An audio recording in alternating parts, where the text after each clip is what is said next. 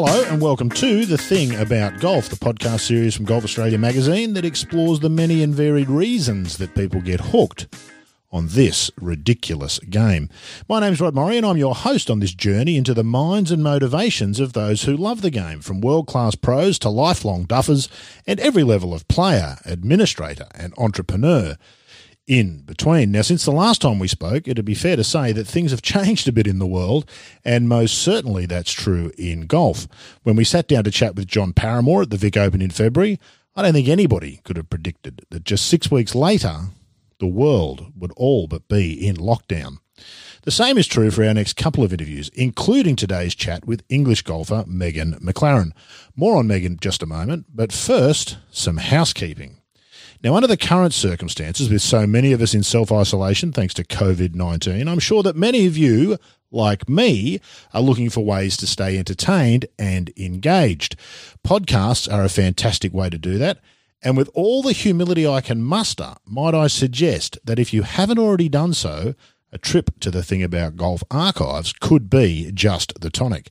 Since we launched the show a little less than a year ago, we've been lucky enough to snare some fabulous guests, including Peter Lonard and Peter Senior, Barnbougle Dunes owner Richard Sattler, and the dynamic duo of Australian golf couples, Bob and Kathy Shearer. You can find those episodes and all of the rest at the Golf Australia website under the podcast tab. I'll put a link in the show notes.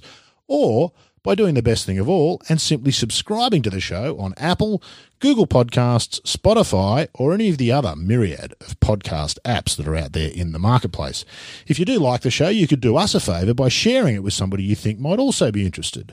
The thing about Golf Family is growing, and we'd love to see that continue to be the case. And as we all know, there's no better advertising than word of mouth. So please do tell a friend. And just before we come to Meg, it's been a terrific to get lots of feedback and suggestions from listeners all over the world about potential guests and topics. And yes, I do read them all.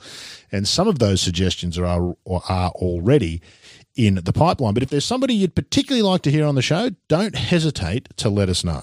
You can contact me directly on Twitter at, at rod underscore Murray. That's M for Mary O-R-R-I. My private messages there are open, so anybody can get in touch.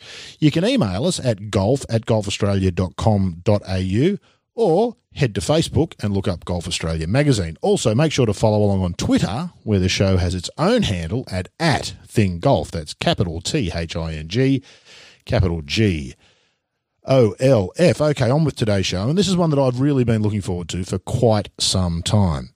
Many of you will know Meg McLaren as a two time New South Wales Open winner, as well as for her excellent blog. But to many in the golf world, Meg, unfairly as we'll find out, is simply known as that equal pay girl. With one simple tweet last year, McLaren almost broke the internet, and while gender inequality is an occasional theme in her writing, it is far from the dominant topic. So why all the attention. That's just one of the things we'll explore, though I hope it doesn't dominate as it has in many other areas of Meg's public life, because Meg is not only an elite golfer, she's charming, engaging, and articulate, and has a keen sense of humour about herself and the game more broadly. I sat down with Meg at the Australian Ladies Classic tournament at Bonville last month for a chat that I hope you enjoy at least half as much as I did. Well, Meg McLaren, the first thing we've got to say is thank you for taking some time. These in depth things aren't always easy to find time for, so we appreciate you doing that. The jumping off point for this podcast is to complete this sentence The thing about golf is. I've been trying to answer that for the last 15 years, I think. it's addictive for me. Mm-hmm. What about it? What's addictive? It's. I read something today, and it's something that's been on my mind the last probably week. It's it's problem solving. You know, everything about golf is trying to solve a problem.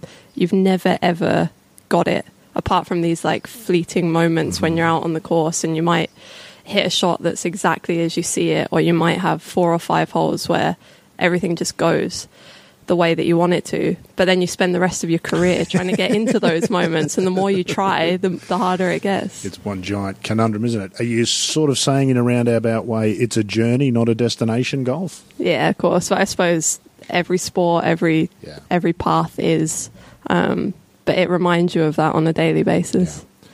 How many did Hogan claim he'd hit in his very best rounds? Maybe four or five, where he was looking. Exactly. And people have this perception that golf especially professional golf at the highest level, is it's just good shot after good shot after good shot. But it's so rare to actually hit a shot or a putt or a chip exactly as you see it. Mm.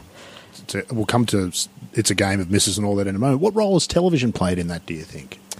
I think a much bigger one than people appreciate because you're watching the guys at the top all the time. You're watching the guys at the top of the leaderboard. If you want to see what a grind golf actually is, even at that level, go out and watch the players who are teeing off in the morning on a Saturday or the guys on a Friday afternoon who are trying to make a cut. Like it's there's a lot of very average stuff that goes on, but sort of being able to turn that into scores, that's actually what the essence of golf is, I think. Mm-hmm. We see it at the Vic Open. People getting up close to the players. That no ropes thing does something really important, I think, for golf fans, which we miss out on. I, I wish that golf's motto was "There's nothing like live golf," which is what you've just described, isn't it? I think so, yeah, because I think like so I'm a big football fan as well, a soccer fan. And week in, week out, you go and watch these matches. I'm a Newcastle fan, so any English people will bad? understand that. No, it's well, I love it, but Is it like being a St Kilda fan here in Australia? Is I it have the same no sort of idea. thing? St Kilda, they never win. They Yeah, there's but th- those moments when Uh-huh. they happen are unbelievable, Uh-huh. and that's a bit like what golf is. You know, you you just have to endure through the stuff Mm. that's not that great because the moments when they come that are, you know, they're the ones that are worth practicing for. They're the ones that are worth watching as a fan.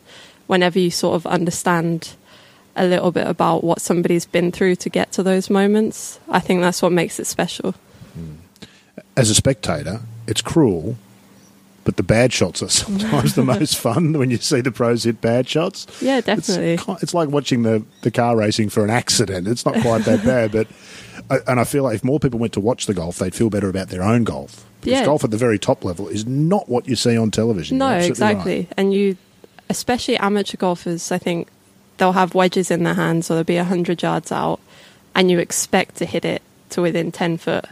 And if you don't, then you're, you're angry at yourself. And yet, if you look at the stats for how often professional golfers do that, it's not that often. So you kind of, there's this built in notion that that you're supposed to be this good or the expectation levels are up here, but it's not like that for the majority of the time. What does expectation do to golf? It can ruin golfers, it can ruin very good golfers. Um, I don't know, it's a fine line between having the confidence that, you know, of what you're capable of and what you know you could be doing out there. But as soon as you start thinking, I should be doing this or I should be doing that, then you're you're building a bit of a hole for yourself or digging a hole for yourself. Um, you hear so often players who win tournaments or who have really low rounds talk about how they weren't expecting it or it came whenever they just let go of whatever they were trying to do and just went to see see what would happen and there's definitely something in that that people don't think about too much mm. I think all of us have had on the putting green that experience, haven't we? When you're just chatting to a mate and casually rolling balls, you'll not, you'll hole four in a row from 15 feet when you're not thinking about it. As soon as you line up the line and crouch down and do the thing with the putter, Yeah, you start me. missing them. Yes, well, I, I saw. Well, let's talk about that. So, golf being a game of misses, tease that out for those who maybe don't understand that. I guess Peter Senior once told me, I've never forgotten this, that all good players can shoot 63 the best players turn their 75s into 72 or 71 or maybe 70. So Yeah. maybe tease that notion out a bit. I think that's that's such a massive part of golf or golf at the highest level, and uh, the difference between good amateurs and money making professionals is you've got to find a way, whether it's through good short game, good putting, or through just being smart, to shoot seventy or seventy two when your game, you know, on another day could be an eighty. Um, it's I think it's a bit to do with with technique because the better you are technically, the less can go wrong, sort of drastically, if you know what I mean. If you can keep double bogeys off your card or keep the out of bounds shot off your card, then you're going to be able to keep that score down. Um, but you're right, you'll see a player who wins a tournament will probably have a round of 72 or something like that over the course of the four rounds and they won't have played very well quite quite probably Like you can't play really good golf for four rounds in a row. You just can't do it. It is So- almost unheard of, isn't it? It's, it's actually, I think Patrick Reed might have done it five years ago. Okay. For three rounds of 63 and maybe a 65 or something in the desert somewhere. It was Yeah. like, wow, this is amazing.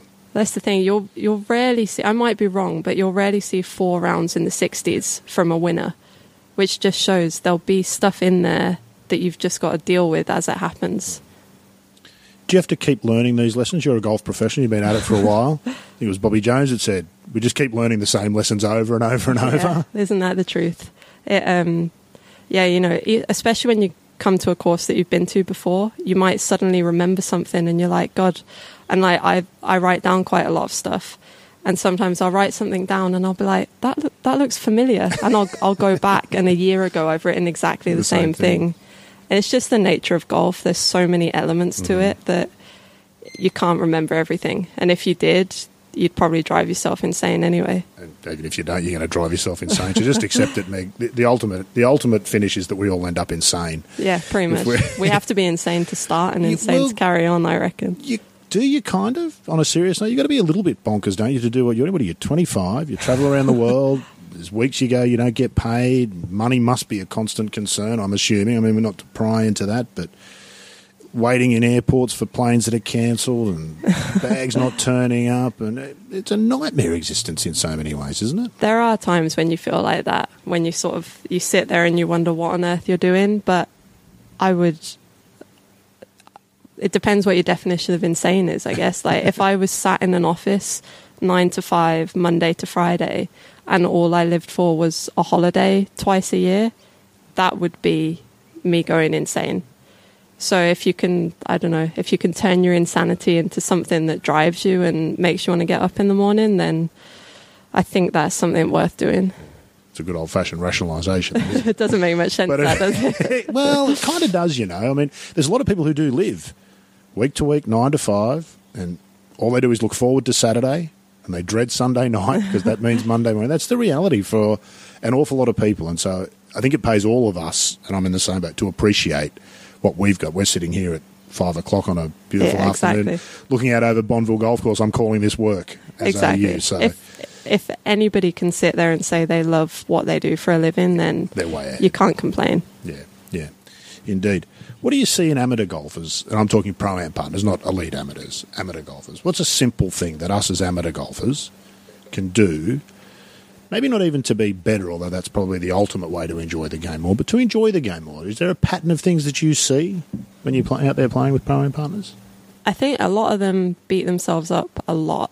Like we do that as professional golfers, but amateur golfers, I think, even more so have higher expectations than they perhaps should, and that's not to their ability. Exactly, Yeah. that's not to you know to beat them up, but you know if you if if you could stand there and hit twenty wedge shots in a row, how many of them are you realistically going to hit inside ten foot, like we said before? And yet they'll hit a wedge shot to 30 foot or just miss a green, beat themselves up, and then end up taking double. And they'll walk to the next tee, still, you know, still swearing away to themselves. And you're like, just, you know, take it easy. Um, it's, but that's that's the same at every level, perhaps. Is professional golf fun? That's taking the fun out of it as an amateur, isn't it? As an amateur, we take the fun out of it for ourselves a lot of the time by doing that. Yeah. Is professional golf fun, or can you not afford for it to be fun, or is it a different sort of fun? I think it's a different sort of fun, and I think it's a different sort of fun depending on who you talk to. Like for me, I get enjoyment from practice, I get enjoyment from working things out, I get enjoyment whenever I come off the course and I might have only shot 71, but I hit the ball terrible and I scored really well. Stuff like that, there's a, a satisfaction to it, and I think that's where the fun comes for me personally. You know, somebody else might get enjoyment out of even having a social game with their mates or playing a money game on the Tuesday before a tournament starts. I think it's a little bit different for everybody, but there's there's moments in it, however rare they are, that make it completely worth doing. You're a tournament winner two times. You've won the New South Wales Open. You'll in fact be defending for the second time next week. What's that like to win a golf tournament? I think when you win your first one, it's a massive validation to yourself. Um, I've sort of heard you talking about Lucas Herbert a little bit Mhm. and Min Woo Lee as well. Both won recently, and I feel like before you win for the first time on tour, you're constantly telling yourself that you're capable of doing it Mm-hmm. Because you know that you can. Mm-hmm. But until you actually do it, there's there's a tiny part of you that wonders, which you know is however much confidence somebody has. You're you're always trying to justify that confidence to yourself. I think until you actually win, and then you're like, oh, you know, I Was can that- do this. I was right. Yeah. You know, It's a highly improbable scenario, isn't it? 156 players tee up most weeks, or 144. It's an awful lot of other people to beat on any given week, isn't it? It is in comparison to other sports, yeah. Um, and I think the other thing that winning has made me realize is you sort of expect that everything has to go well for you to win, but it's not the case. Like you, you will do so much dodgy stuff in the tournaments that you win, where you sort of stand there and think, "Oh my god, like." How can I justify my living as a professional golfer? Like the first time I won, I had an air shot in that tournament. I was going to ask you to tell this story because I find this intriguing. Yeah, so it was. I don't remember what round it was. Might have been the second round, but there was this one hole I kept hitting my drive left every single day, and I was up against a tree root, and I sort of I looked at it. I think my dad was caddying for me, and he looked at it as well and didn't say anything. But I can kind of sense by his body language that he's like, "Don't, don't do what you're about to do." But I tried to tried to like chip it out or play it back to the fairway, hit the tree root, miss the ball, and you're like, wow, that's that's just happened. so then I do what I should have done originally, chip it out onto a different fairway, Mm-hmm. hit over the trees, take my six, move on. Um, and you just, you know, you don't think about stuff like that happening in a tournament that you win. And it kind of makes you realize when you go into other tournaments, okay, some I've made a mistake or I've made a double or I've I've hit some shots that I'm not happy with, but it doesn't matter. It's a four round tournament. There's every single player is going to have stuff happen to them. Mm. You just got to deal with it. What's the key to that? Is that discipline? Were you, and I've heard Stuart Appleby said this once. I've never forgotten it. He said, "To win, you've got to get out of your own way." Does that make sense to you? Get out of your own way. Um, I think so. Yeah, I suppose golf is a lot about getting out of your own way. Um, but you can look at it slightly differently and say, always go back to what do I know? Like, what do I know about myself? What do I know about me as a golfer? What do I know about what's just happened? And if you can rationalize all of that, then you can focus on the shot in front of you, focus on what's, you know, what you've got to do in that moment. And if, you know, we're all good golfers out here, we're all capable of having birdies and eagles and all the rest of it. So, I mean, last year at the Australian Open, I make a nine on the first hole of the third round, then had, I don't know, seven birdies or something. And it was the biggest roller coaster of a round I've ever been on. But it just teaches you, like, if you can move on from something that's happened, it doesn't change who you are as a golfer going into the next hole or the next day or whatever. There are five markers in the world, many of them, who would be headless if they made nine on the first hole, and they would shoot from there eighty-two Yeah. almost every time. I think that's that round is one of the proudest I've ever been of myself after I finished. Um, but it was almost like because the shock was so extreme. I like Nine is like yeah. wow. I like I was playing great first first hole of the third round. So How did you make nine, by the way? Talk us through it. You So probably don't want to remember it, but um, like God, I made a couple of nines last year, and you like you come off the course and you're like, that's a lot easier to do than you would have thought. Um, it was first hole on the west course at the Grange. There's like a big waste area on the right off the tee. ah, yeah, Loads of room left, yep. But I couldn't not hit my drive right for whatever reason. So I went in there, and I, I just like I couldn't get out of the waste area. I was hitting. I was hitting like wedge, trying to just So get it up the fairway. faffing about in the long grass as well. no, just just in the sand. In the oh right, Yeah. okay. um, and it's it's really weird because it's not like it's not like clay, Uh-huh. but it's not like a bunker either. So the ball sort of nestles in these little holes and ravines, and eventually I'm stood there thinking like. I could be in here all day. Like, at what stage can I just take an unplayable back onto the fairway or something? Um, but yeah, I think I birdied the next, and I was like, I I turned to whoever I was playing with after I made the birdie, and I was like, I promise I won't make a nine on every hole. Like, don't worry. Is there an embarrassment there when that Um, happens? th- there can be, especially if if you're playing in one of the last groups, Mm. or you know the cameras are on you, or you know that there's a lot of people watching. You can feel a little bit uncomfortable, and a you know, God, what must they be thinking? But at the same time, that's where you've got to get back into your, Mm-hmm. you know, golf is a game where stuff like that can happen, and you've just got to move on to what you know you can do. How long does it take to get used to people watching you? Because for amateurs, that's by far the most terrifying prospect is to stand on the tee of a golf course with a whole bunch of people around watching. Yeah. Um, I think the way I've tried to deal with it is it means that you're doing something right. You know, if you're, especially like out here on the women's tours, there's not going to be people following every single group, every single round. So if there's people watching, then you're in one of the last groups, basically. So you've played well at, to or get you're playing at home. exactly. Yeah, that's true. family and friends. That's true. Yeah, so that's probably a bit more nerve wracking, but you know that like they're there to see something exciting and entertaining, and if they think that you can provide that for them, then that's quite a cool position to be in. I think Do you need to be a bit of a show off to play professional? there was another thing. I, it was in the same article I read. Um, it was the one about Mickey Wright. Mickey Wright, just the- passed away. the, um, my shot, guy Yoder Yeah, that's right. It's, it is the best column in yeah, by it was, a long way. it was brilliant, that. Um, but she said something that I've heard a lot of people say is that as a professional golfer, I think you have to have a tiny bit of that showing off nature to you. There's an element of I know how good I can be and I know the stuff that I can produce and I want I want you to see that because you probably can't do that. And it's not in a I don't think it's an arrogance as such. It's more of a like if you understand what it takes to pull a shot like that off, then you can appreciate it.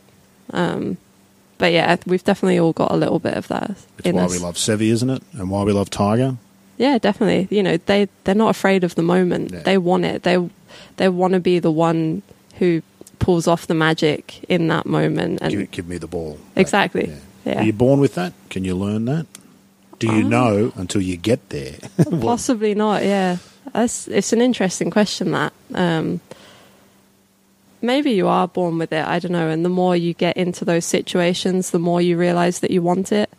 I'd say there are no exceptions that I can think of for players at the absolute top level who have been world number ones who don't have that in them, and maybe that shows that you need it to be there. It can sometimes come across as brashness, I guess, can't it? You think of Norman and, well, Patrick Reed's a prime example, and Phil Mickelson, even in his own way, can be quite off putting, can't he? But that is Yeah, I mean, the confidence you there's need. there's a lot of players who might rub you the wrong way a little bit, and it always used to bug me a bit because I thought uh, maybe that's what you need to be successful, and I don't want to be like that. I don't want to piss people off whenever they Yeah. come talk to me or I talk about my golf. But I've met a few people over the years who can have like a quieter way of doing it. Who are you thinking of there? Who in particular? Well, Leona Maguire's one. Um, so she was world number one amateur for a long, long time. Um, and all the people that I'd been around in my amateur career had egos, like 100% had egos. And I didn't necessarily like spending that much time with them. Is it because they're told they're going to be the next big thing, or Maybe. they want to believe they're the next? What do you reckon? Maybe. And whenever you're that age, especially, you're trying to separate yourself from all the other amateurs, or you've had a junior career where you just you get used to winning, so you do get told, you know, you're. We do it to footballers, don't we? Soccer Yeah. players, and we tell them at the age of 17, 18 that yeah, they're kings. You do that can often you enough, and they're going to believe it. Um, so yeah, and I think there's Sorry, so Leona, you said was one. yeah, she's the the best example I can think of right now. The men's game probably has less of them, but Luke Donald, maybe Mm-hmm. he got to world number one, and I don't feel like he had quite the brashness of some of the other players who have been there. But then again, he's never won a major, so Hmm. could argue that's one of the reasons why. I don't know. It's an interesting one. It's hard to know. Well, he's got all the tools, hasn't he, Luke? You, Yeah. you wonder. He and Lee Westwood, I suppose, stand out to me, and Montgomerie in some ways. Like, how did they not? They've got. I know. They've got everything, you know. Yeah, I mean, if you get to world number one, you've you've got everything you need. That's right. You're better than you. Just shows how hard it is to win a golf tournament. I was going to say. We in the media, we anoint young people constantly. He'll win multiple majors, we say. She'll win multiple majors. There are not many of them, are there? really? I tell you, that's one. It doesn't irritate me, but I do think there should be a greater understanding of of how much more there is to do to go from being a young star Mm-hmm. to winning multiple majors Or even multiple tournaments. Let's or multiple fair. tournaments. Yeah, there are so many things that can get in your way. Yourself being the biggest one, Mm. like we mentioned before, um, and majors especially. They're four of them a year in the men's game. There are so many things that have to break your way at those specific moments in the year, and that's why there's so many major winners who haven't necessarily done that much else in the game. Um, you know, even Koepka, he's you know he's talked so much about how majors are kind of mm. the thing for him, and he doesn't perform anywhere near to that standard in other tournaments. But it will be interesting to see if he actually maintains that over the next few years because Rory did the same thing however many years ago, won so many in a mm. short space of time, and then he goes five years without winning one. When you're there and you're winning and you're playing well, it feels easy, it feels natural, feels like that's the way it is always going to be be. forever. Yeah. and then all of a sudden it stops and you can't figure out how, how it's going to change. Yeah. Professional golfers would like golf to look like a a plane taking off, wouldn't they? Just a trajectory that goes up. But in reality, it looks like the stock market, doesn't it? It's either up or it's down. There is Exactly. never an in between. No, and when it is in between, you don't enjoy it No. because it's it's boring almost, Bland. and you're like, why am I doing this? Why am I like the most not negative, but the most sort of meaningless weeks for me have been whenever I've made the cut and then finished 40th or 50th. Because if I miss a cut, as painful as it is, I'm desperately trying to figure something out and I'm motivated for the next week and I'm motivated to put things right. And if you're contending or you're winning tournaments, then that's you know that's the biggest drug of everything because you you just want to keep that going. You only need to find the one percent then to get Exactly. from third to Exactly. first. You're right there, you Yeah. can taste it. So there's Yeah, that was um out here last year because the way the way I've won the two tournaments I've won have been so different in terms of that line of success that we're talking about. Because last year my line looked pretty straightforward. You know, I went from I missed the cut of the Vic Open, came twentieth odd in the Australian Open, around twentieth here this week, top ten in Canberra the week before I won, and then I won yeah. it was like this natural progression where every week I was finding those little pieces that Any were going to make could the have picked that, couldn't they? They've got Yeah. Liz McLaren. She's going the right way. I remember, Get I her. remember saying to somebody in Canberra, my pro am partners, they were making a joke because I think they were accountants or something like that. So they were like, "Oh, if we ask you who's going to win this week, would it be insider trading?" and I was like, "Well, probably." And I was like, "But I think I'm going to win soon." Did you? And did you? Did I think that? Yeah, did you really think that? I, ge- I genuinely thought that, which is whenever I think about it now, it's, it amazes me. But that's how much trust I had in my game at that point in time. Wow. And yet the year before, I remember walking off the course here. So this was only my third tournament of the year. And It's yet, Bonville, by the way. We're at the Ladies Classic yeah. this week. so I'd missed missed the cut at the Vic Open. I wasn't in the Australian Open and I didn't qualify. And then I came here and made the cut. Oh, no, Canberra was before this tournament that year. Mm-hmm. So I missed the cut in Canberra as well. So I came here, shot, I don't know, three or four or five over in the first round and walked off the course and said to one of my friends, I was like, I can't, I can't do this. Like, I can't keep putting myself through it. I was exhausted mentally from not feeling like I was good enough, you know, because I came out to Australia not feeling ready, not feeling prepared. And I just didn't think I had enough in my game at that point to be competing. And then a week later, I won. With Like- an air swing. It's just, you know, it just blows your mind. It's kind of that once you've let go, maybe. Well, yeah, Something maybe. Maybe it's something like that. Maybe Yeah. it was the drinks at the Hoey Moey Yeah, probably. I think that has a lot to answer for, actually. that uh, that might have helped you along. Who was it? Who who was the enabler that got you addicted on this drug of golf? Who did that to you? it must have been my parents. Mm-hmm. Um, they both play. They're both really good golfers. You got Play- to pro? no, No. no. You ran the Stayshore tour for a while, though, didn't he? My dad did, yeah. yeah. Um, so he's worked in golf for Right. basically his whole career, and they both play off three, four, five. Um, What an annoying family you are for all the other members at the bit. club. Yeah. yeah, that we're all four. My sister as well. All four of our names are on the uh, on the honors boards at our club. I think my dad was the last one to get on it, so it was a bit of a running joke for a while. But golf was like a part of my life for kind of as early as I can remember. So and do you recall, were you one that was hooked on it immediately, or you just can never remember a time when it wasn't part of? Yeah, more more that I think. I you know, whenever I was younger, I remember not wanting to go to the driving range and stuff. So I don't think I was. I definitely wasn't addicted to it in the way that I am now, but it was just always there. I never had a time where it wasn't part of my life. So I think that teaches you a lot more than you appreciate at the time. So what happened? when did I become addicted to Yeah, it? when, when when did it seriously become a matter of okay? I think I'd like to do this for a living, and I think I might be good enough. Um, I think the addiction part came in college because for the first time, I couldn't go and play whenever I wanted to. Like, okay, I had school whenever I was younger, but partly because of the weather in England, maybe I don't know. It wasn't.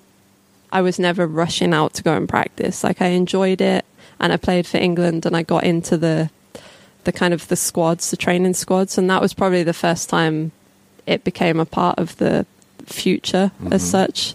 Um, it kind of seemed natural that I would carry on with it. Were you driven at that point by? I, yeah, I was driven, but I was driven by just wanting to get better and wanting to compete with the other players around me. And you know, it's it's like a constant mastery thing with golf. There's always something that you're trying to improve, that you're trying to figure out. And I think whenever I got into college, that was when it really became, you know, I want this really badly. Like I, I really want to figure it out. I really want to see how good I can be. And because I was doing, I was studying English and, you know, writing essays left, right, and center and reading all these books, I didn't have the time for golf that I wanted to have. So whenever I did go to practice or I had a Saturday where I could just spend all day at the golf club, I really appreciated it. And I think that's something that I maybe didn't have before I went to college. so you, you don't know what you've got till it's gone. Kind Of Exactly, yeah. Wonder whether the tours might learn something from that and give us a break from golf occasionally. So we get the chance to miss it. Many have made that. Uh, many have made that observation in the past. So you mentioned that you go to college. You're bright. We know you're bright. We've read your blog. We, we know your writing is all sort of good. Is that a hindrance or a help for golf? I think I've asked you this question before, but you can tie yourself in knots, can't you? Coming up with complex algorithms in your own mind about what you need to do to get to the next level. A hundred percent, yeah. Um, it's, I think it's a help for me. I don't think I would be anywhere near as good as I am at golf if my mind didn't work the way that it does. Um, but it's being able to use it in the right way and it's being able to recognize when I'm going down the wrong path. But for me, it's almost like I have to do more of that sometimes to get myself out of it because if I turn it into this like emotional state or this, you know, why is this not working? Why why was I not good enough this week? Can I get to where I want to get to?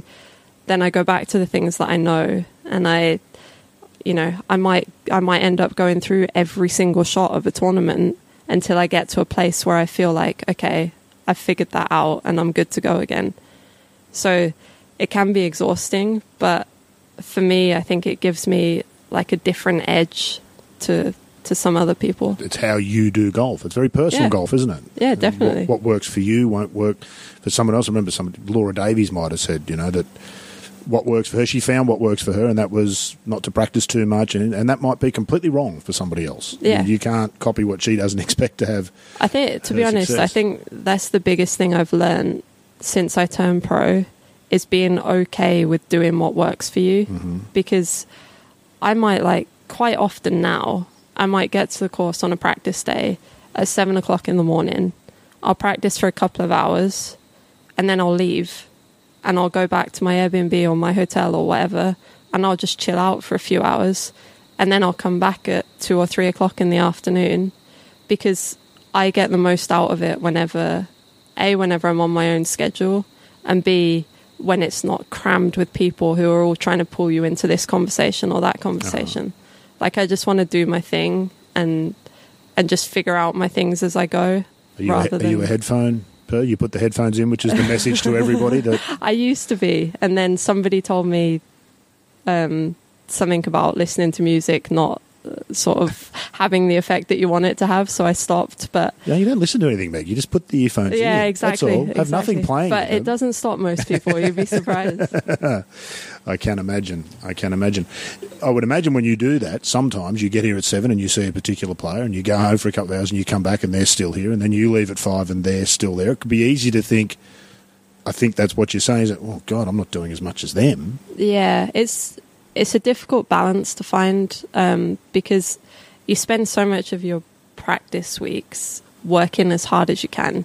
You know, it's I think a lot of people just have that in them as golfers or as sports people. You you want to work hard, you get enjoyment out of working hard, but you have to recognize that at a tournament, working hard might look like only doing an hour of practice and then resting. And sometimes that's the hardest thing to do is to recognize when you need to say to yourself, okay, I'm ready. Doing more will only hurt me at this stage. Yeah. Yeah. Um, for me, that's quite a difficult one because, like, I enjoy practicing, I enjoy working, I sort of enjoy the the feeling of being tired from hard Uh-huh. work. But then you get to a Friday afternoon and you need to make one birdie to make sure you're inside the cut line, and you can't think clearly because you're mentally exhausted. Foggy from Yeah. having done too much. Exactly. Having, rest is part of it, isn't it? It is. After the body and the, the mind and all that It stuff. is. Although I've seen you last week at the Vic Open, I saw week before at the Vic Open, I saw you on the practice green with the sun going down. They grabbed you for that inside the ropes episode because you were out on the putting green long after everybody had left. But see, that's the that's Friday? the same thing. That so that was on the Thursday. So I had an early tea time, played well, didn't putt well, um, had some lunch, spoke to a few people, did my practice, went home. So I got got back to the Airbnb at three o'clock maybe. Did absolutely nothing for three hours, and then I was like, you know what? There's something in my putting that I want to figure out. I feel good. I feel rested. I'm not out until one o'clock the next day. There'll be nobody on the putting green now. So I went back, and then within five minutes, I got dragged into a podcast, and I was like, "Great, thanks, guys." Something beautiful about a golf course early morning and There is. about the light. That, that's a beautiful place Yeah. to be, whether you're working something out. and you know what? You look, you look around, and you look at the 18th green, and you look at the flags, and you sort of picture where all the people are going to be the next day, and you just think that's that's where I want to be. Mm-hmm. Like this is, you can you can picture the moments that you play for, that you practice Mm-hmm. for. It's quite spiritual, really. It's a spiritual place to be a golf course, I think, in an early morning or late yeah, evening. I light. think so too. A- It's peaceful. yeah, and as you say, just the flags moving a little bit in the shadows, especially somewhere like Royal Adelaide. Yeah, Royal Adelaide is a special place. It's it's really really quite lovely, isn't it? All right, we've done the golf. We're going to come to the stuff that you probably want to talk about less. Most people will be familiar with your blog, and most will think, which we'll come to, that all you write about is how women don't get paid as much as men. That's not true, is it? It's I personally think it's like a long way from the truth. Um, if you actually went back and read every blog that I've written, Which, is recommended by feel free to do, Yeah, but do it might take you a while. um, it's I I don't know how many blogs I've written, maybe forty odd. I mean, maybe more. I've been doing it since I was in college. There's probably two that I can think of that are directly about. Actually, no, only one that's hundred percent about women's golf and the pay gap and equality and all of those things. So what's the rest of it about? We'll come to that one shortly because it's the most famous. What's the rest of it about? That's a good I know because I've been reading Well, it. to but- be honest, I don't know. I write and I've got no idea what I'm talking about most of the time. I think it's just is it a journal? Uh, it's sort of a journal, yeah. But like I've this notebook that I've got here with me, that's probably got more personal stuff in it. But there's quite a lot of, I think, like vulnerability in the stuff that I do write. Mhm. So it is it's personal in that I I get a lot out of what might be bothering me or You talk about doubt, don't you? Yeah, I Which think- is fatal for a professional athlete, isn't it? To Well- admit that they've, they've got doubt. And, Yeah, but I think the way I write, I think a lot of times is whenever I've had doubt and then I've figured something out. Um, I'm not so good at writing or I don't know, maybe even the process of writing about it helps me figure it mm. out. So I don't necessarily have the answer before I do it. But I also think there's there's so much focus on you know you have to be confident as a professional sports person you have to have this unwavering belief in yourself Positive self talk. yeah and the reality is there's like 1% of even the elite sports people who actually think like that so i think on one hand it i hope that it helps people realize that it's okay to have doubt and it's okay to not sort of have that belief all the time and then i also think being able to turn your weaknesses into strengths is like a massively beneficial thing. So for me, like, I don't think that showing weakness or showing doubt or showing vulnerability, I don't see that as negative. Like, I think that makes me stronger than people who can't admit that to themselves. Is the writing itself, you sort of touched on, I guess. Do, do you enjoy writing? Do you enjoy putting the words on the I do, yeah. screen or the, the keyboard? Yeah, What I- about it do you enjoy? I don't know. I enjoy I enjoy the feeling of being able to translate something that's been in my mind into a coherent sentence. Or I don't know if it is coherent, but you know, because there's so many things that will be like floating around my mind, and I can't quite make sense of them. And then I write, it, and all of a sudden it does make sense. First time? Or are you a You- tinkerer? um, no, usually I just write and then it's done. I don't tend to come back to things that I've written, but the process of getting it from my mind onto a piece of paper or whatever, I think that takes quite a long time in the sense of I might have been thinking about something for two weeks and then I'll write. Um, so just being able to kind of make it concrete, I think that's a bit of a process. But the the feeling you get of actually like putting what you know is a pretty cool sentence together, it's like Bit of showing off, isn't it? well, kind of, yeah. It's not that different to hitting a three of iron to ten foot, or you know. Sometimes I'm like, I don't, I don't plan it. It just comes out, and then I look at a sentence, and I'm like, Well, that's really good. I was like, wow, I wrote that. Like, where did that come from?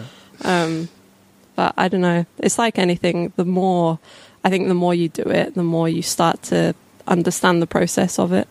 John Huggan said, told a great story. We had him on the podcast a few weeks ago. Told a great story about Dan Jenkins. He passed Dan Jenkins on his way to the press room one day, and Dan was outside having a smoke. He said to, to Dan, "What are you doing, Dan?" Dan said, "I'm writing." and it's yeah, true, and isn't it it? is it is true. It's like with me. If I if you think about practice for golf, I can be sat here apparently not doing anything, but it's a form of practice because I'm thinking about golf. I think about golf way too much. but like we get that sense. yeah. but it's part of it. You don't have to be physically doing what people think that activity is Mm-hmm. to be getting better or improving or whatever it might be. Concentrating on a swing position is not the only way to practice Exactly. golf. Exactly. Is golf more important than just a game Yeah. to you? yeah, it's. I mean, there's a reason why it's such a popular sport with, or there's a reason why people who try it will not give it up that quickly. I think it's, you know, all the cliches of it's probably the most similar sport to life that you have because you've got all the ups and downs. You've got the Tease that out because there's a lot of cliche in that. But I, I agree. I think it. Mm-hmm. But but put it in the context of a golf hole for us. How is it playing a par five like life? that's a good question. Um, you made a nine on the first at well- the garage. How was that like life? I mean, it's it's like life in that you might expect things to go one way and they don't, but that doesn't mean you can't get something out of it. Um, it's like life because something really bad happens and how you deal with it is the most important thing. I'd say that's that's probably the biggest thing for me about golf is that it's not necessarily what happens, it's how you deal with what happens and what you do next. Um, you know, and and then you can, if you're talking about a par five, you can talk about going for it in two versus laying up. Like there's not a right way or a wrong way to do things. It's it's knowing what how you work, what's best for you. It's understanding yourself and your strengths and your weaknesses to get the best result that you can. Because to me, of course, the thing about it is you never know what would have happened if you'd chosen the other. Mm. The par five's a fantastic example. So you choose to go for it and you pull the three wood. Yeah, and whatever even- happens, happens. But you'll never know what would have happened Yeah. if you'd hit the eight iron down there to 100 yards. Yeah, that's true. And even going back to, I'm talking about that nine way more than, I, than I think I should Something be. about that you need to work out, maybe. Um, but even that, like you say, you know, if if I'd hit that down the left side of the fairway, made five, would I have actually got out of that round Uh-huh. the same as what I did? And like the next day, I went bogey free, had my first ever hole in one, and it's just like although infuriating is what well, it is, Meg. it is It's infuriating, yeah. infuriating. but but you know when when you're in the moment and those things are happening you think god like i feel terrible like if only i'd done this if only i'd done that but if you look at it that way you're possibly not going to learn the thing that it's it's been put there to make you learn hmm. we all think we run our lives, don't we? we do. we do and we're very wrong i think Believe that we do, don't we? That was what I was going to ask you. Are we right about that? i suppose that depends what you believe about fate and god and kind of deep things like that but i mean golf especially there's so many things that are out of your control that i think Including how others play. exactly yeah that i think the answer to that question is it's it's not one or the other i suppose it's you do what you can do and what you feel is the right thing to do in the moment and you have to accept if that doesn't turn out the way that you want it to Oops. yeah like hitting the, hitting the drive down the middle of the fairway into a divot or Yeah. or shooting 64 and somebody else shooting 63 like That, that's the one I think that intrigues me. Uh, Brett Ogle spoke about this years ago. I think it was his might have been his first or second tournament in America. And the first round he was out early, he shot 65. And he walked off and he said, Golf can't be played better than that. It's not possible. I've played as well as golf can be. He went to the shops and did all his stuff and he got there and Davis Love shot 63. And he said, Well, what can you say? Uh, Golf can't be played any better than that unless you do two shots better. Yeah, Like and he that's, did, I, that's hats where I think golf is great because it's so humbling like that. You can never, you can never believe the hype that you want to tell yourself because somebody else will go out there and do something better. Yeah. And it's, I mean, that's kind of what I love about it is that, like, I wouldn't enjoy golf if every tournament was one round.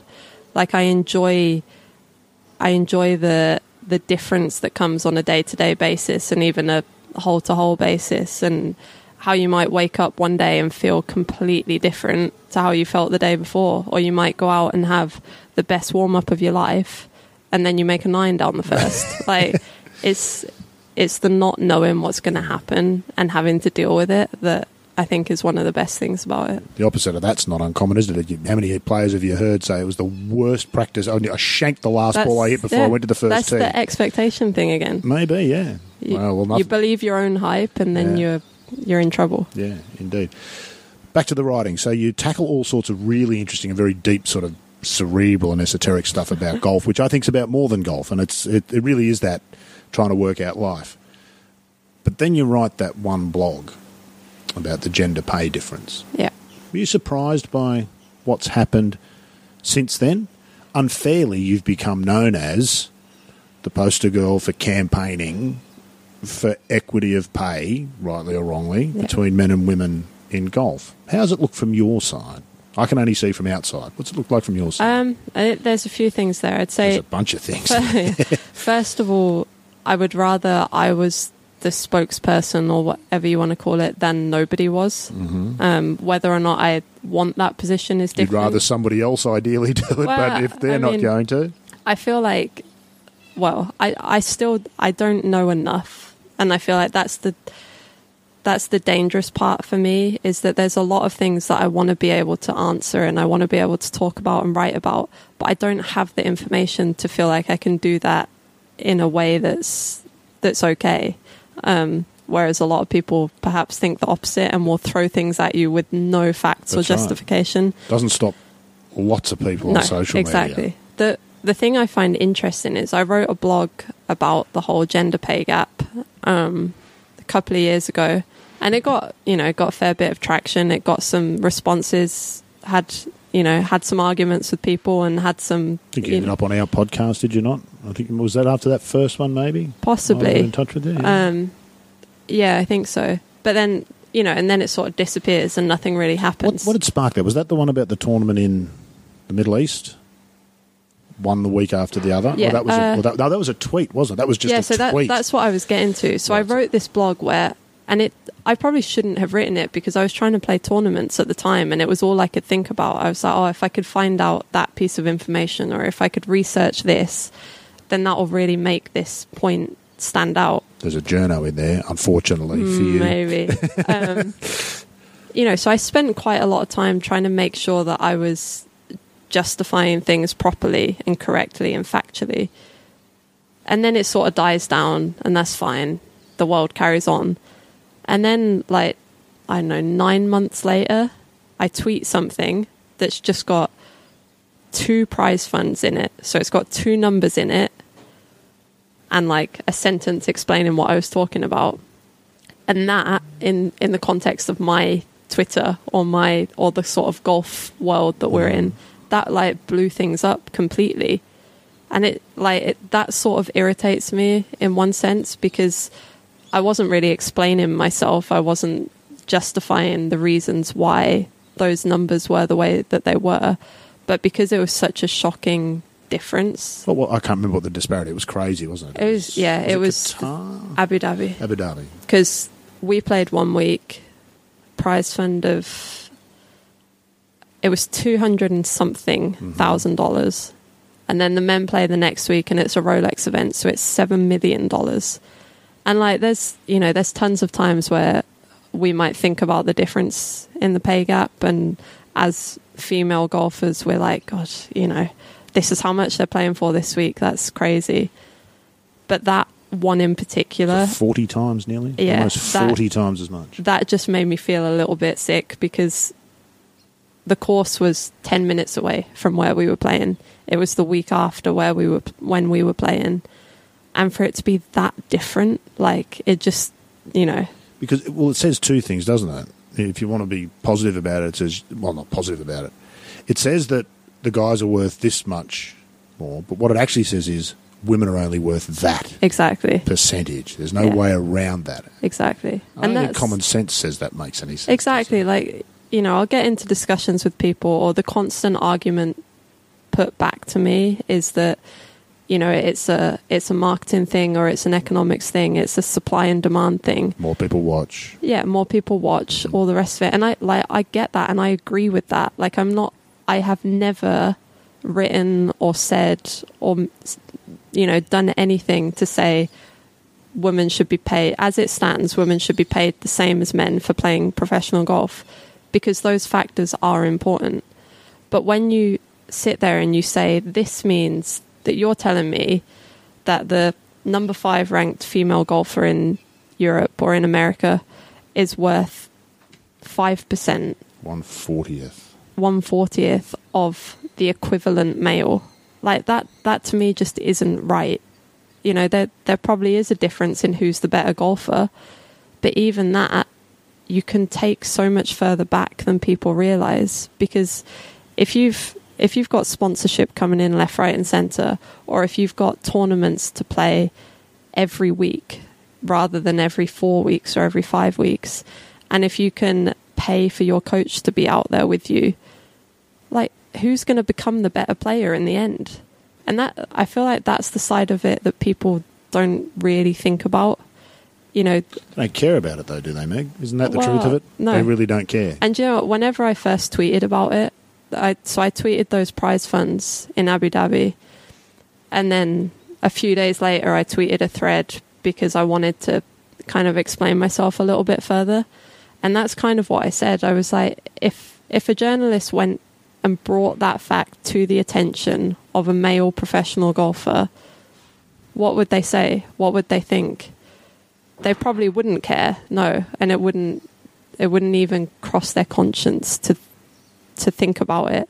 But if somebody actually put that to them, you know, would it make them think a little bit? they say? Yeah. If they had if their wife was playing on tour or their sister or their daughter, I think the daughters then would the they key. think it's okay? Yeah, daughters are the key to me, I, I thi- and I mean that quite seriously. I think uh, daughters change things for Yeah. for dads. They suddenly see a world that they've never seen before Yeah. because we're not women. We don't live I with think like, we're- that's same as where- we're not Asian or black Yeah, or exactly. you cannot see that world if Yeah. you don't live in it. And that's where I think my dad personally has been really good at talking about this issue or understanding this issue because he understands that while he might not agree with me about all of it, he understands that I'm the one that's in that situation. I'm the one that's, you know, that sees it from the context of being in it. And therefore how I view that is different to how he views it. Like I I don't think that male professional golfers and the media respect female golfers in the same way. And from from the outside somebody else might not see that, might not think that, but they're not in they don't sort of experience it. So Walk a mile. Exactly. Like you said, it's the same way we can't we can try and talk about and understand the issues that other people face, but unless you're the one that's in it, you can't you can't feel how it feels. Hmm. I wonder ultimately where it goes, Meg. You're, it feels to me like you're at this. It's not a crossroads, but you're kind of torn. You want to be the best golfer you can be, hmm. but whether you like it or not, you've kind of been lumped with this other responsibility of being that spokesperson. It's it's something I've sort of struggled with on and off over the last couple of years or last year. Um, like I'd way rather write about golf and about the highs and lows that golf brings than about the pay gap. Like Which is really gender politics, isn't it? It's, it's Yeah. actually much bigger than the Yeah. pay gap in men's and women's golf. It's about much deeper issues, Yeah. about how we deal with each other as people. Yeah, and like I said before, that's not something that I have anywhere near as much information about as I do about professional golf as a professional golfer. So it doesn't, you know, it doesn't sort of stimulate me as much. But at the same time, it's an issue that's worth talking about and worth thinking about and worth trying to make better. And if if I'm in a position where I can do that a little bit, then I think I've got a responsibility to do it. And that's kind of the way I've started to look at it is okay, I'm not going to I'm not going to affect my performance as a professional golfer by being a good person or by doing what I think is the right thing. You know, I'll always feel more comfortable doing the things that I believe in than than letting something slide. Better to die on your feet than live on your knees, and some of those Something kinds like of that, yeah. sort of big concepts. Have you been surprised by some of the vitriol?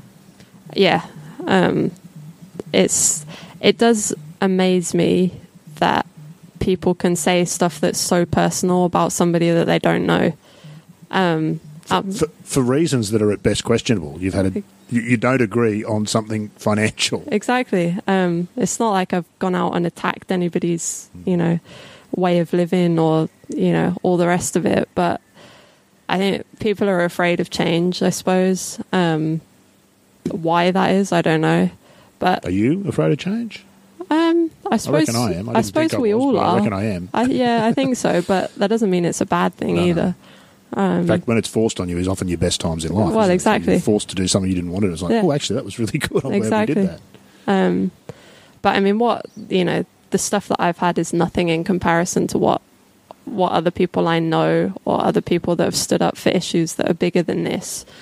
You know, it's it's nothing in the context of that, but it's still as somebody who like doesn't like confrontation and and tries to you know be balanced and reasonable most of the time. It can be quite shocking to have somebody be like, you know, call you names or all the rest of it.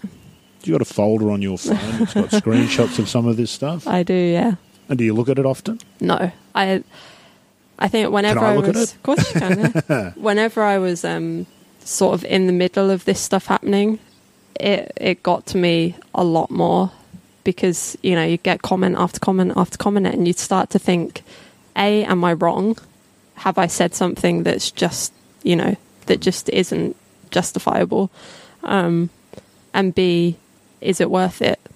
That's the biggest thing, you know, because if if it makes me angry or if it makes me upset or if I go to bed and I'm thinking about it, is that really a good thing? You know? But I think I'm I'm learning to to know when to put myself out there and when to put these opinions out there and when to read through every single comment and when not to. Um, so I'm gonna, I want to have a look at some of these comments. I might read some of them out so people can understand just what it is. But then I want to get your thoughts on maybe some of the other feedback you've had from other players and maybe some of the the good stuff. But I think it's important to for people to know some of the keep things. scrolling. Just keep keep scrolling. More people watch men's golf. Hang on. What does this one say? Who is Meghan MacLaren? Is this what we do now? Make a fuss of things till we get our way. Take it up with your fans. Most people weren't told no as kids, and it shows. Stuff like that's you're a not, brat. not great. Yeah, Simple economics. there's probably quite a few that say simple economics. I'm not seeing any more now. Oh, God. I found the other screen. Get more Instagram followers. They'll toss your gear whenever you want. Oh, they'll toss your gear whenever you want. Good Lord. Why should they sponsor you? Because you're a girl? No. Another female in sports complaining that men's sports bring in more viewers and revenue. The common theme I see here is, as far as I can tell, nobody's put their name on any of that. No, people are very brave whenever they know that you They're can't. anonymous. Yeah, Has your dad seen some of these? yeah. He That must be a bit he'll occasionally engage with people, um, but I think he knows that you know you know how the world works. You know that if you you know what's that line about if you've got enemies or if you've got people that disagree with you, at least it means you've stood up for something. at least you know? you've done. you've done uh, done something. What about the good stuff? What about other players? What's been their reaction? Why don't you try and qualify for the Open then? Mouthpiece. Too hard, too long. Thought so. Now F up and give it a rest. You will never earn as much as the men, so stop your effing bleating. Jack, is that Jack Laffey? Well done, Jack. You should be proud of yourself, mate. Do you kiss your mother with those lips? I imagine um, there's plenty of those Yeah, there's to a go few. along. But yeah, actually, I do. I get far more positivity than all of that stuff that you see there. How does that reveal itself? Do players openly come up to you and say, This is fantastic? Or do they say to you on the side, oh, I really like that thing that you wrote, but don't tell anybody because I don't want to get what you get on Twitter? A bit of both, yeah. Um, even today, I was walking past the putting green, and one of the caddies grabbed me and was like, "Oh, um, by the way, I really enjoy the stuff that you write, and I think it's good on you for not going to Saudi Arabia as well." So I think whenever you get little comments like that, it kind of just validates things for you a little bit. Um, because obviously, I always do the thing that I think is right, or mm-hmm. I write things because I enjoy writing, and you know, it's just something for me to get off my mind. But you know, it's like anything when you get told like, "Oh, I agree with you," or "I support you," or "I think what you do is cool," you know, it just it it gives you an incentive to keep doing it. And I think that's what's happened more so over the past year is I've had more support, so it's made me want to keep going. If you look at it the right way, do you value the support more than the value you put on the. Yeah, the I do. The negative. because I know those people. Yeah. I know the people who are supporting me, and I respect their opinions far more than people that I don't know who probably just spend all their time criticizing other people on social media. I'll give you something to try. But you know the the moment where it stood out to me the most was the tournament in Jordan. Whenever we played against the men, so it it was, was the week of the Masters, wasn't it? Last year or the week um, after, or the week before? before. Before maybe. It wasn't it was- televised, which was just No, awful. it was so they had the it was the Jordan Mixed Open, so it was us, the Challenge Tour and the Senior Tour, and then they had the Augusta Women's National Amateur Women, that's right, yeah, Tournament, and it was the ANA at the as same well. time. Yeah, So I remember writing something before the week started, just saying, you know, I can see how this is going to go. It's going like, to get lost, but yeah, like people are gonna just compare it to the men. Like we're gonna play against the men, and people are gonna say, well, you know, either you're playing off forward tees or the men are better than you because the scores show that. And then the women were going to play Augusta, and people were going to say they're not playing the course as well as the men play it. So there was going to be all. This. So I just said, you know, I hope that we can just appreciate what the female golfers are doing for themselves rather than have to compare it to what the men do. you know, because that's what's great about golf is that you can just appreciate good golf no matter who's playing Mm-hmm. it. Um, so anyway, so I wrote that, and then the tournament got underway, and I played like some of the best golf of my life. Should have won the tournament. One of the hardest losses that I've ever felt. But the support that I got from the players during that week and after that week, The it- male players, the women, or the women, No. um, The and, women and some field. of the men as well. Uh-huh. But yeah, the support I got from the players in the field and people on social media back home and journalists and all the rest of it, it honestly blew me away.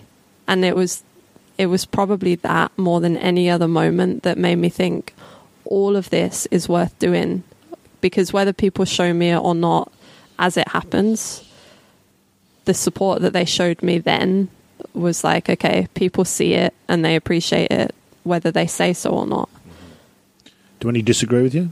Any of your fellow players come up and said to you, "Stop Um, it! You're making my life harder than it needs to be." they to haven't be." they might they might think that but nobody said it to me um i think i think most of the players appreciate um Surely they must all realise. Well, you're all in the same boat. well exactly yeah There's golfers on the LET who have jobs yeah um because there's not things enough golf to support you know, yourself I'm as a professional. just because I'm the one who like writes about it or talks about it, that doesn't mean I'm the only one that ever thinks it or or says it. You know, there's you could go up and ask any player here, what do you think about this? And they'd probably say something similar to what I say. But you know, you the more you talk about it, the more you are the one who gets asked about it. Um, so and you're good at talking about it, which helps. You're good at writing about it, which helps. You, you, you put the message in a way that's understandable, so that all helps. I want to talk to you about Saudi Arabia okay, and what happened there because uh, we know there's issues that the men's European tour has been going to Saudi Arabia for a couple of years, and the top players have copped a pasting on social media. In fairness, is probably yeah, that's about as fair as it gets. I mean, Phil Mickelson got thrown under the bus by plenty, as did Brooks Koepka, Dustin Johnson, Justin Rose, all of those guys who've gone and played there. Announcement not long ago there'd be a women's event in Saudi Arabia, which I'm sure the irony of that is not lost on a lot of people for a, Yeah. a place that we know has a human rights record, particularly in relation to women, which is not enviable and all of a sudden it emerged that you wouldn't be playing. Now, how did that? There's two ways that can happen. One is for you to come out and announce it to make a stand, but the other is how it actually happened. yeah. Tell us what actually happened. I mean, I decided I'd I'd been thinking about it from the moment that the men's tournament got announced because I was like, God, if we were in that position, what would I do? What would I do? And then a year later or two years later, we are in that position. Um, Not the two million dollar appearance. well, no, not that. I doubt that would change your mind. I you hope can't. you can't know until it's shown to you, can you? No. Um, so anyway, so I kind of went back and forth in my head for quite a few weeks, especially after we sort of had the confirmation that the event was going to happen, and then eventually it like hit me pretty clearly that I wasn't going to go. And once once I kind of realized that in my mind, I was I felt I felt a lot freer about it because I was like, that's my decision made.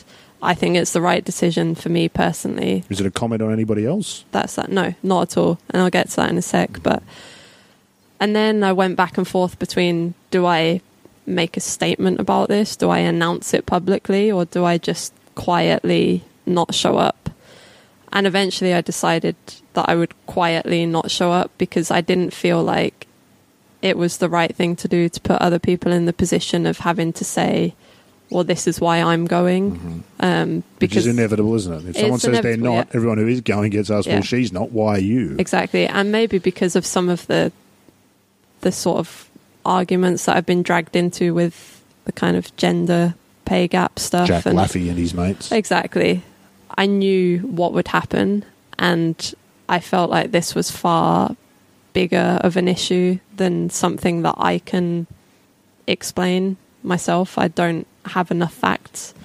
Um, but then obviously quite a few journalists asked me about it, so I I kind of gave gave my reasons and left it at that and tried not to engage with too many people on social media afterwards.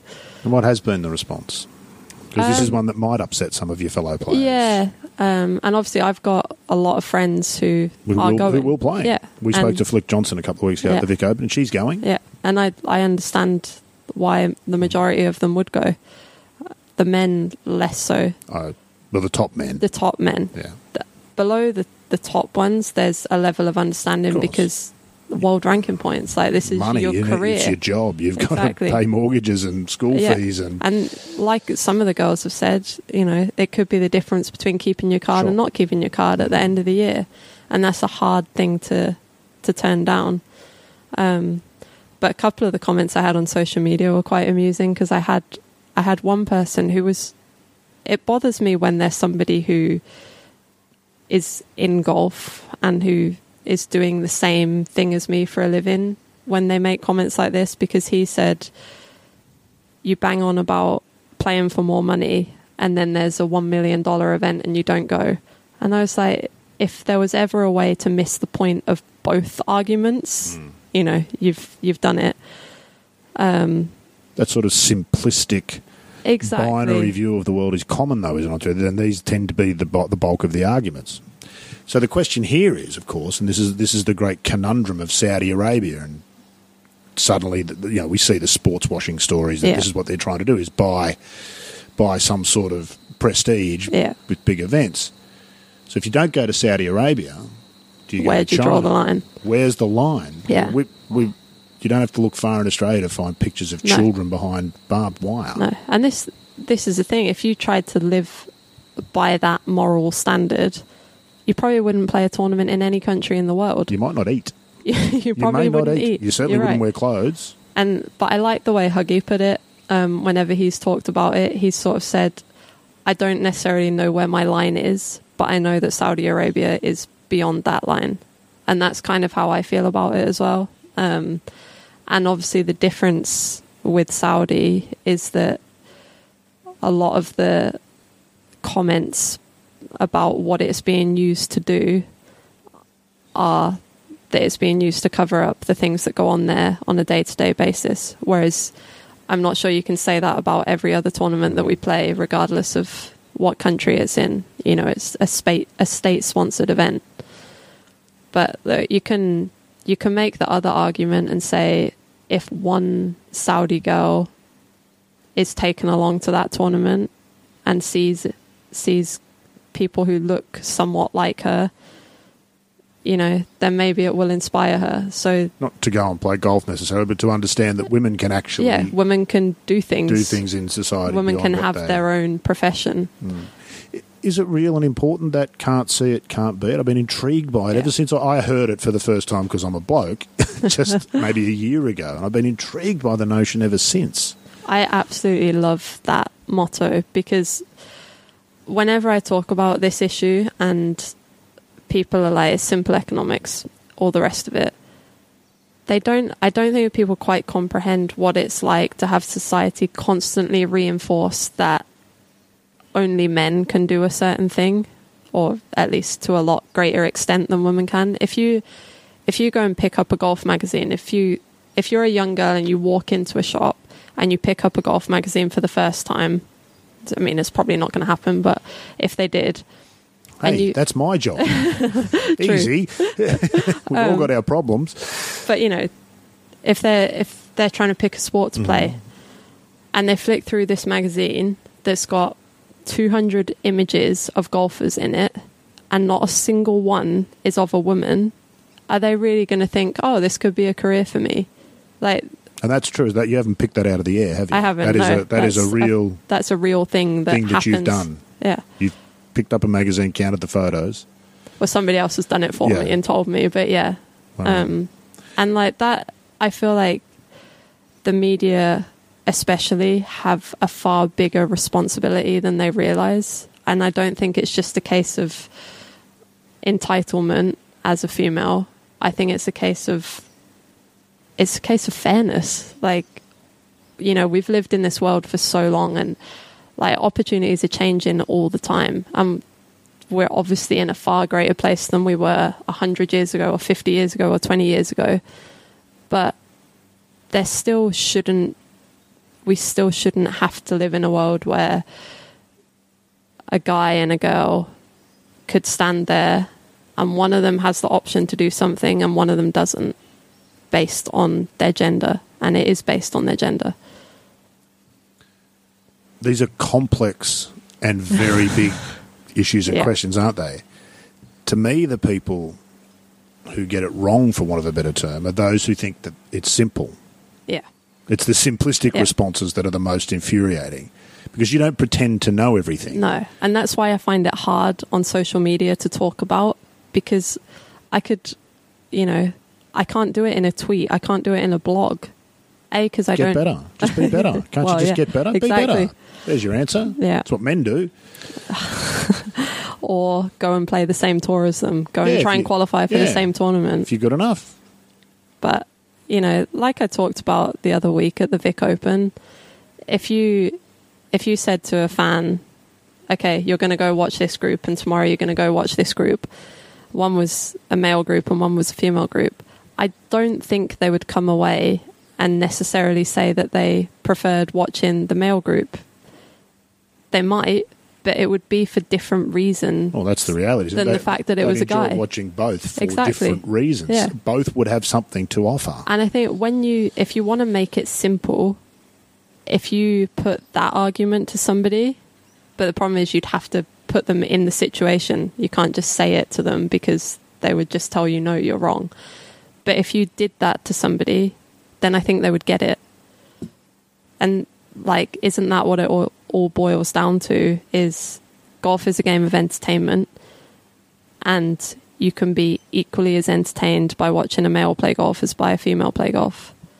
Because the reality of it is, you only have to look at the highlight reels at the end of the year from all the men's tours, and the top 10 shots, I will guarantee you there may be one drive. Drive. Maybe. Yeah. If it's been super special and Dustin Johnson's driven. The rest will be pitches, chips, and irons. Yeah. And if putts. it was if it was purely about power, again, a simple argument. All people would do is watch long drive Watch long drive. competitions, That's right. and they don't because it's golf, and golf is like incredible. It's you know, multifaceted, which is Yeah. the appeal, isn't it? The 300 yard drive and the one foot putt count for exactly, the same, and that's enough to drive you absolutely nuts.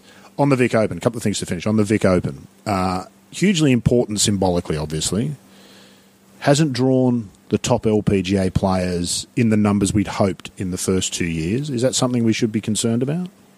I would say it, it possibly should have been something to be concerned about last year, but I think without knowing the numbers to prove it, I'm pretty certain that the field was a lot stronger this year Mm. than it was last year. You had however many major winners there, 15 or something. yeah, crazy, which is yeah, probably more than that you'd get at a normal tournament. Um, it's it's hard. It's a hard one with the Vic Open because I remember reading last year. Like one of the great things about the Vic Open is the the intimacy intimacy of it. the no ropes. Yeah, and the better players that you get, and the bigger star power that you draw, the harder that will be to keep. But I think Is it worth giving up? no, it's not. But it's um I would like to think more of the female players would realize the opportunity that is there in that it's okay, we're putting men and women on equal footing. So let's go and be a part of that and let's show what we can do. But the problem is we're all sports people, we're all athletes. This is our career. And people do what's best for their career people don't tend to think about the bigger picture that much. And there's scheduling issues and Yeah. time in planes and all the other stuff that goes into a decision Yeah. to uh, to make. And of course, the irony of the Vic Open is that the women's tournament has been the stronger of the two. Here we go with comparisons again. You can't help it. Obviously, the Yeah. two fields. Oh, which one's the stronger? The women's has been the stronger, and for the four or five that I've been to, the more entertaining. generally, You said that, not me. Yeah, Let's just right. get that That's- clear. that that has been the truth of it for most years because you've got the more compelling names, better known players. That Yeah. You know them for a reason. The reason is because they've got a higher profile because they've been winning whatever. Um, on a side note, is Geoff Ogilvy our favourite golfer as women? He seems to have got a lot of support on social media, but he's talked, I think, very sensibly and eloquently about the Vic Open, and it feels like he's kind of had his eyes opened a little bit to something he didn't know existed because he's been a top Yeah. 10 player in the world Yeah, exactly. much of his life. And I think, you know, maybe that's the way we have to go about it is just try and open one person's eyes at a time. And thankfully, in somebody like Geoff, you've got somebody who can talk about it with intelligence and with reason and rationale. Um, gravitas. He's won a US Exactly. Yeah, you- you- his No, voice means something. That's right. Nobody is. Jack Laffey is not going to start throwing tweets at him that tell him to f, shut the f up and and like whenever you know there was a few little snippets from from conversations with with him during the Vic Open and my social media especially was just full of players of female players Yeah. quoting it and and you know thanking him and saying everybody listen to Geoff because we appreciate how important that is because it's not something that we've had before and I think that's like what we were talking about before a lot of the male golfers just don't care because not and that's not to have anything against them but it doesn't affect them. No, there's no malice, is there? no there's no malice at all. It's just not something that enters their thoughts hmm. because they've got their careers and they've got things that they're not happy with. But whenever we have somebody as female golfers who can speak for us a little bit who has that kind of standing with hmm. fans especially you know it just it makes our message louder i Yeah. think In a funny way, it's kind of a bit disappointing that it takes that Yeah. too, isn't it? That, It that says something that oh, Geoff said it, so now it's all suddenly and that. You know, Yeah. all these players have to go pandering and say what a terrific bloke Geoff is. I mean, really, Geoff's just said what he should say. Exactly, as a, and that's as a what- bloke, not a US Open. I think I tweeted that at some point that week is to say he's and it's the same with me. I get told that I'm controversial and I'm like, am I am I really though? Like if you look at everything that I've said, a lot of the time I don't actually take a stance on something because I see both sides. Like I try to be as balanced as I can. But because you're saying something that goes against the grain that that upsets, you know, what is currently done, people are like, "Oh, you know, are you sure you should say that?" Yeah, shrill, exactly. Bleating. bleating. Um, But that stuff. it's it's like the tennis thing with Andy Murray. He's probably women's tennis's biggest proponent, yeah. hmm and because of his standing, people pay attention, and that's going to be the reality for a while. I think is it's going to take uh, men standing up for women, for Yeah. women to be able to to have the place that they deserve. Yeah. It kind of dawned on me this year. We're still banging on about this men and women thing at the Vic Open. know. Every press conference, every player has asked about it, and they've kind of got a fawn at the altar of. when in reality, what we've got here is, is a golf tournament, or two golf tournaments. Let's get on with yeah, the golf. just come and enjoy it. Yeah, like it doesn't have to be this big political statement. It just it is was at what first, it is. but now it, it should Yeah. have kind of drifted. We shouldn't be paying it yeah, as much attention as we do. Last one, maybe. what does the ideal golf world look like to Meg MacLaren? This is the one that might get you in trouble. might have to uh, ask Jack Laffey. oh, that. if, if Jack Laffey hears this, he'll be all over it. But seriously, what what would it look like? Because I, I- know it's a mul- it's like a hairball. You start pulling Yeah. bits out, and it's it's a multifaceted problem. But if if we're talking about men and women, I think ideally there's still separate tours. The the men still play on their tours, and the women still play on their tours, but they have equal media exposure. They have, in an ideal world, equal pay because there will be I, you know, people might disagree with me here, and I would be happy to be proven wrong on this. But I think that there would be as much interest in female golf as men's golf. Like I, I just think there would be because it's golf. if what if we told women's stories more and better the way we do with men? If if you right now took everything that exists in the world of men's golf and put it into female golf, and that's television production, that's media exposure, that's you know, if you if you brought Magazine all pictures. the same magazine pictures, if you brought all the fans from a men's event to a women's event and just said, spend your day there, then I I genuinely believe there would be a similar level of interest. Maybe there wouldn't, but until that all happens, we won't know that. We and- know that it would, though, wouldn't we? Because we've got South Korea and Japan that tells us. Yeah. That's the thing. If you pump more money and more resources into one side of it, that side will become better. That's why there's so many better South Korean female players than there are male players. And, in South Korea, golf is women's golf on television is ten times more popular apparently than men's Yeah, golf. That's exactly. what the actual ratings So I mean, figures are. effectively, that proves our argument right there, Yeah. the end. But I, I would love to have a few tournaments where the men and women are alongside each other, like the Vic Open or This new one, the Annika and Henrik thing, Sweden, yeah. concerns me a little bit in as much as to play for the same purse, but essentially a handicapped event. I feel like that's there's In- something not golfy about. it. Yeah, in some, and this is what I talked about before the Jordan event, is that it almost feels like a lose lose Yeah. in in a certain way because If you'd won Jordan, you won off the forward tees. if yeah, if I won Jordan, I didn't deserve it because I wasn't playing off the same tees as the men. If a guy wins or if a guy gets beaten by a girl, then it's like, oh, you got beaten by a girl, and I don't know how good that is for the game. But having said that, if you can make people accept the argument that women and men shouldn't play off the same tees, which is, I don't know, that's a But- pretty It's fraught too, isn't it? It we know there's some women professionals hit it further than some male professionals. Exactly. I mean, but the way you know the way yardages are worked out and the way course setups are determined is by the averages of however far everybody hits it. they got it bang on, didn't they, in Jordan? They Somehow. did. Mathematically, Somehow they, they got did, it and bang on. all credit to them for how much work went Yeah. into that. I have no idea if that's going to work in Sweden or not because it's so complicated, Mm. And it. I think it's very dependent on the style of course that you're playing. But if it does work, I think it's a brilliant spectacle because, like in Jordan, you've got me, a female player, you've got a challenge tour player, and you've got a senior tour player, all playing in the last group, all Yeah. with a chance to win. Like, Off how cool is that? How are they with you? How They're were the, good. How were the guys? Yeah? Yeah, really good. I think it, Was it confronting for some of them? Do you think? maybe, but I think a little bit like how you said the Vic Open, people bang on about how it's putting men and women together and can't we just get on with it? I feel like that's a little bit how it was for the players, Uh-huh. in that it's like we're just here to play a golf tournament and, you know, everybody does things their own way.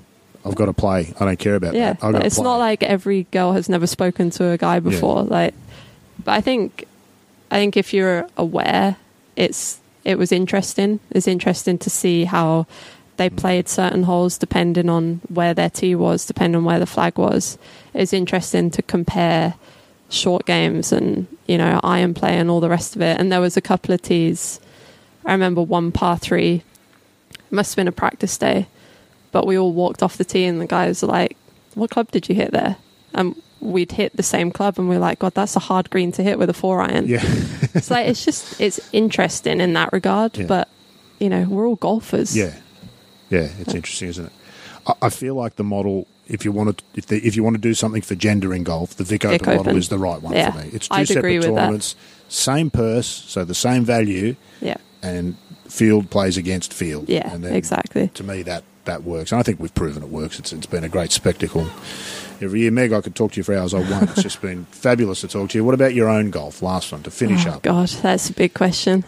Um, I feel I feel really good about my golf. Obviously, I've missed a couple of cuts, but there's always something in golf that you know might be an obstacle or might get in your way. But just looking around here and playing practice round here at Bonville, I feel completely different to the player that I was a year ago. And a year ago, I felt completely different to the player I was a year before that. So that to me shows that I'm doing something right, and whatever happens after that happens. Oh, I'm torn because I want you to be the best golfer you can be and have all the success in the world, but I really want you to come and join us and be a writer and a speaker on stuff that's really important and way bigger than golf as well. But do Maybe I can first. do both. Well, you might be you become the Geoff Ogilvy once you've won the US Open. If I win the US Open, the I'll tell you platform that. is bigger and uh, yeah, trying for America again this year. Heartbreaking, I know. Last year you did that podcast with Garrett Morrison, which was fantastic. The little he's a sort good of audio guy. Yeah. documentary. Yeah, he kept pushing me on some of those questions that I did not want to answer. But that's what journos do. Yeah. Good ones, not me. Good journos do. Uh, fantastic. Thanks, Meg, and best of luck this week. thank you, Rod. Pleasure. Well, since that chat, of course, the world's changed completely with the postponement or cancellation of virtually all professional golf worldwide. Hopefully, one of the upsides of that might be some more musings from Meg on her blog, which I really can't recommend enough. You'll find it at www.megmaclaren.com. That's M E G M A C L A R E N, megmaclaren.com. And you can also follow Meg on Twitter at, at meg underscore MacLaren, MacLaren spelt the same way. That's it for episode 14, but I hope you can come back in a couple of weeks for episode 15 when we'll get the chance to talk all things golf architecture with one of the very best in the business. So, who's going to do something different? I feel like I am because I'm in, I'm in the position to do it. You know, I have the luxury of kind of trying to do some different things, and I feel like I have the responsibility to do it. That's Tom Doak next time on The Thing About Golf.